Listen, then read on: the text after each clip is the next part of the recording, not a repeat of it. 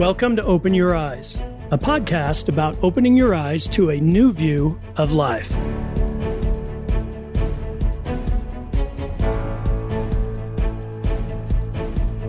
Thanks for joining us today.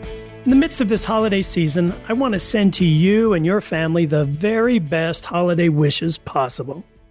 And despite the challenges going on in our world, this really is a time to be grateful for each other and the blessings we enjoy. And I'm grateful for each of you. And I hope this year, this podcast, Open Your Eyes, has been a source of encouragement and help.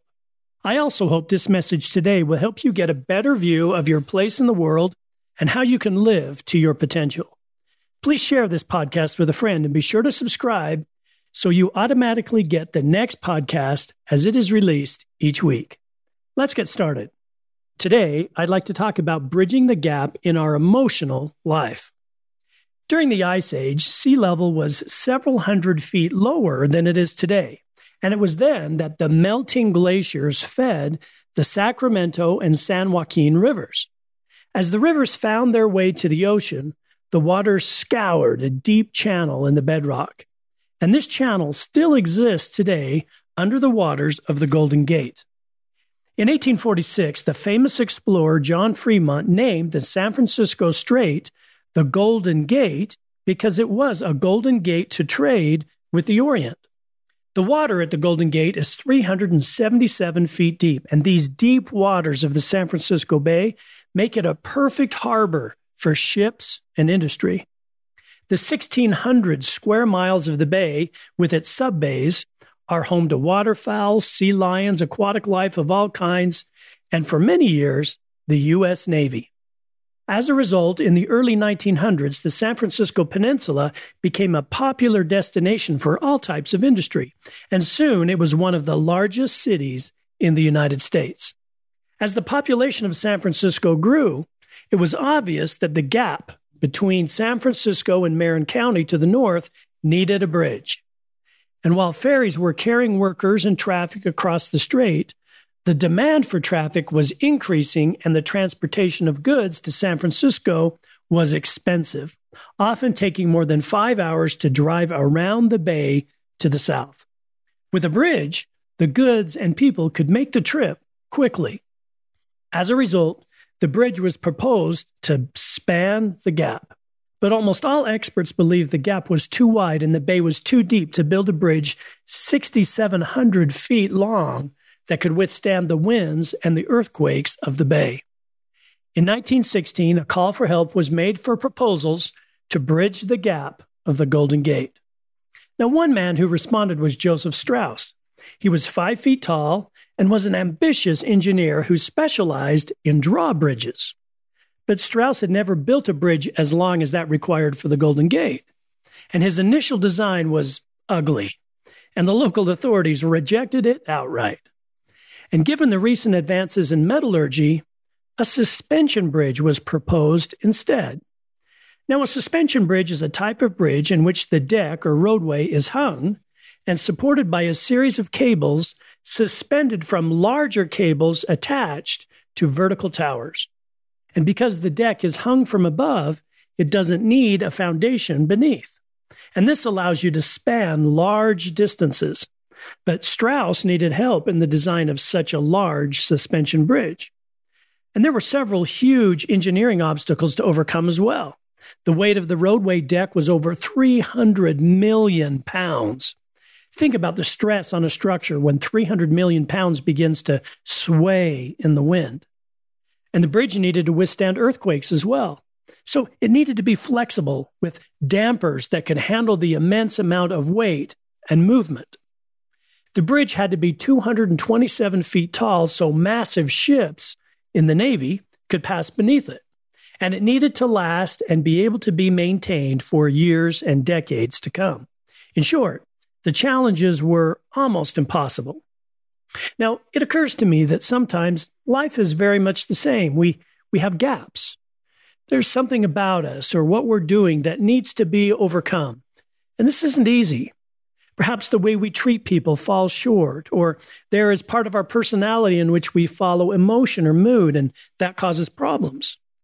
You know, the hardest thing for any of us to do is to admit that the problem right now in my life might be me. And it is a sign of our times that we want to blame circumstances or the actions of others for our challenges. But often, it's our shortfalls that are at the heart of our gaps in life. And here's the thing bridging the gaps in our life is possible. And it is critical to remember that we all have gaps. We all fall short. And sometimes we need to step up and do what we think isn't possible. Well, that is what happened at the Golden Gate Bridge. Strauss knew he couldn't build the bridge on his own, so he sought help. And he turned to college professor and engineer Charles Ellis. Ellis was a genius, and huge engineering challenges of the bridge were overcome under his direction. Two towers were created in the bedrock beneath the shallow waters on the edges of the Golden Gate Strait. And from the tops of these two towers were strung two massive cables. But instead of using a single steel cable that was subject to cracking or breaking, Ellis used small wires woven together. And in total, the large cables contained 27,000 parallel wires. They were the largest cables ever spun and the 80,000 miles of wire used was long enough to wrap around the Earth three times. Now, the government wouldn't help with funding for the bridge, so they secured a $35 million bond with the bond guaranteed by the personal property of homeowners in the area. The bond would be repaid by bridge tolls. Now, how many people today would pledge their homes for the construction of a public project? Not many. The construction had one challenge after another accidents, earthquake, a recession in the economy, and a host of other challenges came their way. But in the end, 250 pairs of vertical suspender cables were installed to hold in place the 60 foot wide road deck, and the bridge was successfully built. Now, the U.S. Navy had lobbied that the bridge be painted in blue and yellow stripes to increase its visibility for ships at night. But when the steel arrived in San Francisco, it was painted a burnt red color using primer. And that color was chosen because it was both highly visible and more pleasing to the eye. And it was then that the bridge became a landmark. The orange color is what makes the Golden Gate Bridge the bridge we know today. In total, it took four and a half years to build. Now, there are other bridges, longer bridges in the Bay Area, but the Golden Gate Bridge, which opened in 1937, has been the landmark of San Francisco. And that's the way it is with bridging the gaps in our life. When you face something impossible and you find a way to span the gap, it becomes a landmark moment in your life. I've had and still have large gaps to bridge in my life. And I've had to learn the hard way to be a better father, and I'm still learning. I've had to worry less about myself to commit myself to be more of a God led person, and I could go on. And I'm sure that you've had landmark moments as well. Just like the Golden Gate stands as a landmark, when we overcome and become more of who we can and should be, we find landmark moments in our life. So if you're facing a large gap in your life or behavior or character, if you know you have something you need to overcome, how do you begin? What can help us to be more apt to bridge the character chasms in our life? Well, the first thing most of us need to be aware of is the need to bridge our gap. For example, in most relationships, someone at some time in some way needs to change. However, from time to time, we aren't aware that we need to change. And sometimes we aren't aware because we're so focused on ourselves or our own needs. And this is normal. Especially in times of change or anxiety, we naturally focus on ourselves, on our own, right? But if you stay too long in this perspective, you create gaps between you and other people and in your ability to empathize and influence others. So, if you've been a bit of a me monster of late, then this podcast may help you know, a me monster is someone who's so self absorbed that no one else matters. Someone who thinks and makes decisions out of their own mood or need or perspective. You know, I love the story of Jack Nicklaus and his son Jackie. You all know Jack Nicklaus, perhaps one of the greatest golfers of all time. When his son Jackie was 18 years old, he was being a bit of a me monster. you know, focused on your own and not thinking about others. And he had just completed the second round of a junior golf tournament. And he says this I was at the scorer's table that late Sunday afternoon signing my scorecard when somebody yelled over to me that my dad was on the telephone. I was a little frustrated about the timing of the call because the tournament had just been played. At that moment for me, this junior golf tournament was the most important thing going on in the world. Well, I picked up the receiver and dad asked me how I played. Well, I hadn't scored very well, but I proceeded to describe my entire round, hole by hole, shot by shot. Literally, I went on and on for 20 straight minutes. Dad just listened patiently and intently. He responded with questions about why I thought I might have made certain mistakes as I rehashed my 18 holes. And when I told him I was having problems with my chipping, he promised we'd work on it when he got home. He was so interested and generous and genuinely wanted to hear about it, all of it. As I finished, there was a short silence. I was about to thank Dad for calling and say goodbye. Then Dad said, Jackie, would you like to know how your dad did today? A little embarrassed, I quickly said, Well, yes, how did you do today? Well, he said, I just won the U.S. Open. Here was my dad who just set a new tournament scoring record to win his fourth U.S. title and he was on the telephone some 1,200 miles away asking me how my round went at a junior golf tournament. You know, it's easy in life, like Jackie was on this day, to get so focused on ourselves that we don't see the major things going on around us. And this makes us blind to the gaps that exist in our life and with people. Remember, we all have gaps gaps in our awareness of others' feelings and how we overcompensate for our own insecurities, how we communicate or don't communicate, or how we let our emotion or mood drive our behavior, or in the many ways we don't measure up, particularly in dealing with people. It's not easy, and it's one of the reasons we, at times, don't feel good about ourselves. So, having said all of that, how do we open our eyes to see these gaps in our way of living? Well, emotional intelligence, other known as emotional quotient or EQ, is the ability to perceive, control, and evaluate emotions.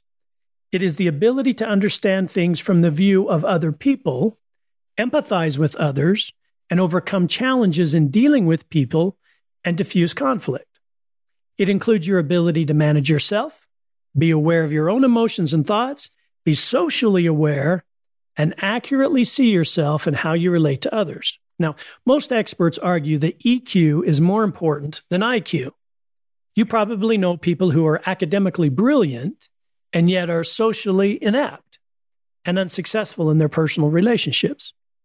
Experts have said that over a lifetime, IQ is probably fixed for most of us, meaning we will test the same in IQ at age 10 as we do at 50. EQ, however, can be developed. EQ is measurable and research has shown changeable. And almost all agree that success in school is 75% IQ and 25% EQ. In life, it's exactly the opposite. My favorite story about being socially aware is this. A 70 year old woman was arrested for shoplifting, and when she was brought before the judge, he asked her, What did you steal? She replied, A can of peaches. The judge asked her why she had stolen them, and she replied she was hungry. The judge then asked how many peaches were in the can, and she replied six. The judge then said, Okay, then, I will give you six days in jail. Before the judge could actually pronounce the punishment, the woman's husband spoke up and asked the judge if he could say something. The judge said, What is it? The husband said, She also stole a can of peas. Now, maybe the husband had a high EQ after all, right? Regardless, becoming more socially aware and increasing your EQ isn't easy, and every one of us struggle with it. The question is whether you can learn from your struggles. Now, negative emotions, especially anger, anxiety, stress, or sense of futility, powerfully disrupt our healthy life, hijacking it, hijacking attention from the people in our life or the task at hand. This happens at work, for instance. In a Yale study of moods and their contagion, the performance of groups making executive decisions about how to best allocate yearly bonuses was measurably boosted by positive feelings and was impaired by negative ones. Significantly, the group members themselves did not realize the influence of their own moods on how they allocated bonuses. You see, mood clouds our judgment. The same goes in life. Mood moves us. In particular, negative emotions tend to hijack everything else our thinking, coping, and most of all, our personality. We become less of ourselves when we are low on emotional intelligence. Difficult emotions, particularly stress and anxiety, may sometimes make us feel like we're facing a huge gap and unable to cross to the place awaiting us on the other side. As a result, we freeze, act out, or shut down, making it difficult to think rationally. Now, for most of us, there are three primary ways we avoid difficult emotions. See if you do any one of these three. The first is distracting yourself with obsessive thoughts or mindless entertainment and addictive behaviors. When you have a negative emotion, your response might be watching television for hours, or drinking, or overeating, or playing computer games, or work, or compulsively using your smartphone or computer. These are all ways to avoid dealing with your feelings through obsessive distraction. The second is sticking with one emotion response that you feel comfortable with, no matter what the situation requires. For example, constantly joking around to cover up insecurities or getting angry all the time to avoid feeling sad or anxious. And the third is just shutting down or shutting down our intense emotions. You know, if you feel overwhelmed by your emotions, you may cope by numbing yourself. You shut down, retreat, ignore, sleep, or find ways to avoid dealing with your emotions. So instead of trying any of these three ways to react to strong emotions, I've learned this simple bridge building approach. I think of dealing with these emotions as gaps in my emotional intelligence. And my job is to bridge the gap little by little by strengthening my EQ. In one of my first podcasts, I shared this story. A Christian missionary couple was called to Africa to serve deep in the heart of the continent. And when they got to the coast, they were told that they'd be taking machinery to a missionary center at an outpost in Zaire. They had a whole truckload of heavy machinery, and when they got the truck completely loaded, it weighed about eight tons. And that soon turned out to be a problem. The road that led to where they were going passed over many rivers and streams and deep ravines. The bridges that they crossed were crude. They were made of logs tied together with vines. Now, some of the bridges had 3T for three ton written on a sign next to them, meaning the weight limit was three tons. Others had 6T, but none of them had AT written on the sign beside them. The truck was too heavy to cross. The missionary was deeply concerned, and his wife said, Well, what are we going to do about all the weight on those bridges? We'll have to leave some of the stuff behind. But the missionary said, There isn't anything we can do to lighten the load. I'll just have to reinforce the bridges. So that's what they did. They started out, and at each bridge they would stop, and with considerable effort, sometimes dangerous work because the rivers were infested with crocodiles and snakes, they would cut down trees, strengthen the bridge, and rebuild it to the point where it could carry eight tons. And thus, they delivered their supplies. Every time we strengthen our emotional intelligence, we bridge a little more of the gap. And in building any bridge, the design work of the bridge is the hardest. When you understand the emotions that you have and can identify them and how they impact you, you're more than halfway there. Then you can design ways to more productively manage your emotions. So, how do you strengthen your bridge? Well, first, practice. Really practice seeing things from other people's point of view. When I was a college age young man, I was living in a foreign country, trying to learn the language, influence people, and succeed in a new way of life. But I was discouraged, overwhelmed, and not having success with the people around me or the language. So I wrote a letter to my father detailing my struggles in a bit of an emotional outburst on paper. Sensing my lack of emotional intelligence and immaturity and impatience at the time, my dad responded. Among other things, he said, You never know how the other man feels until you walk in his moccasins. Now, forgiving the cultural insensitivity of his statement, what he was trying to say is this Look, when you're dealing with people, you have to walk in their shoes. You have to genuinely see things from their point of view. And understand the way they think and why they think that way. When they feel you are genuinely seeking to do so, even if you're not perfect, you will have influence on them. Now, this was a profound lesson for me, and I quickly learned that superficial techniques to show empathy didn't work. It had to be genuine. You see, people can read superficial, and with superficial, you don't build an EQ bridge. You've got to span the gap between you and the other person by first putting in the bedrock, the foundation of your bridge. And that can only be done through genuine understanding. I also learned that by genuinely seeking to see things from another person's point of view, I gained an in depth exposure to lots of different views. And I started to see the various ways that people dealt with their emotions and feelings and perspectives. And I started to open my eyes to the fact that the way I saw the world wasn't the same as the way other people see the world. And while I didn't know it then, I was getting a crash course in emotional intelligence. Here's where this is powerful. When you can step into another person's view with ease and empathize with their way of thinking and do that with a variety of people, you don't get stressed or upset or thrown off course in life because you understand others.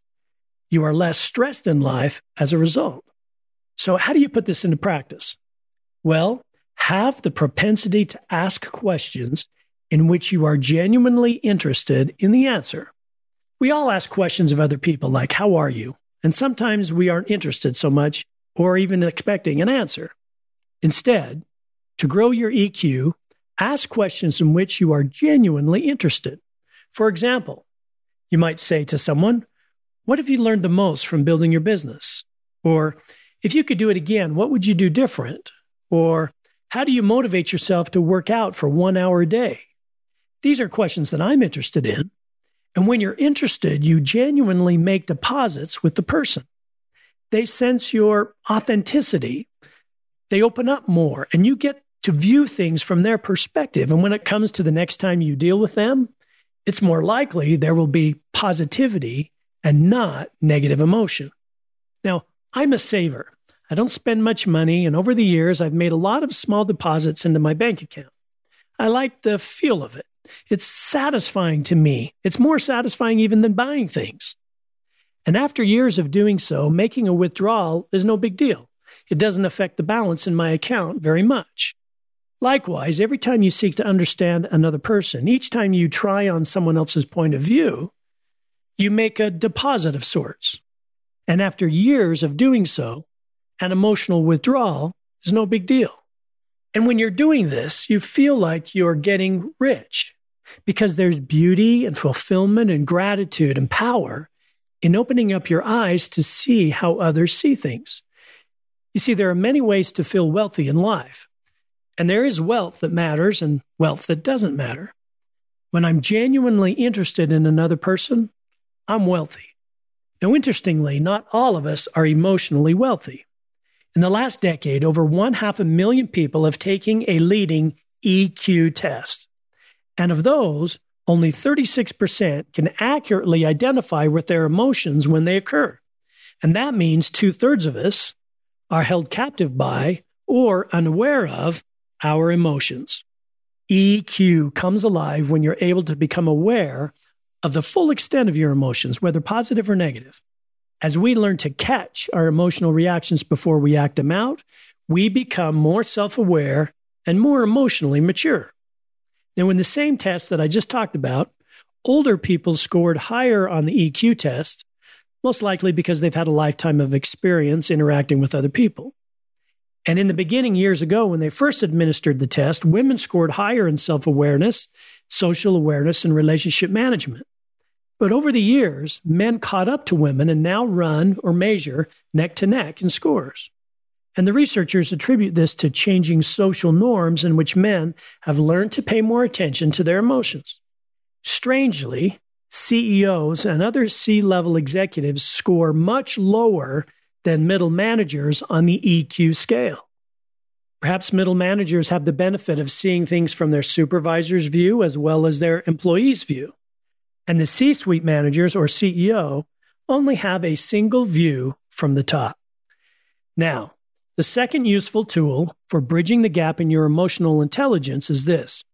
Remember, time is a powerful tool. I've learned that over time, things tend to be less important than I thought they were at the moment. And time is a tool that I can use.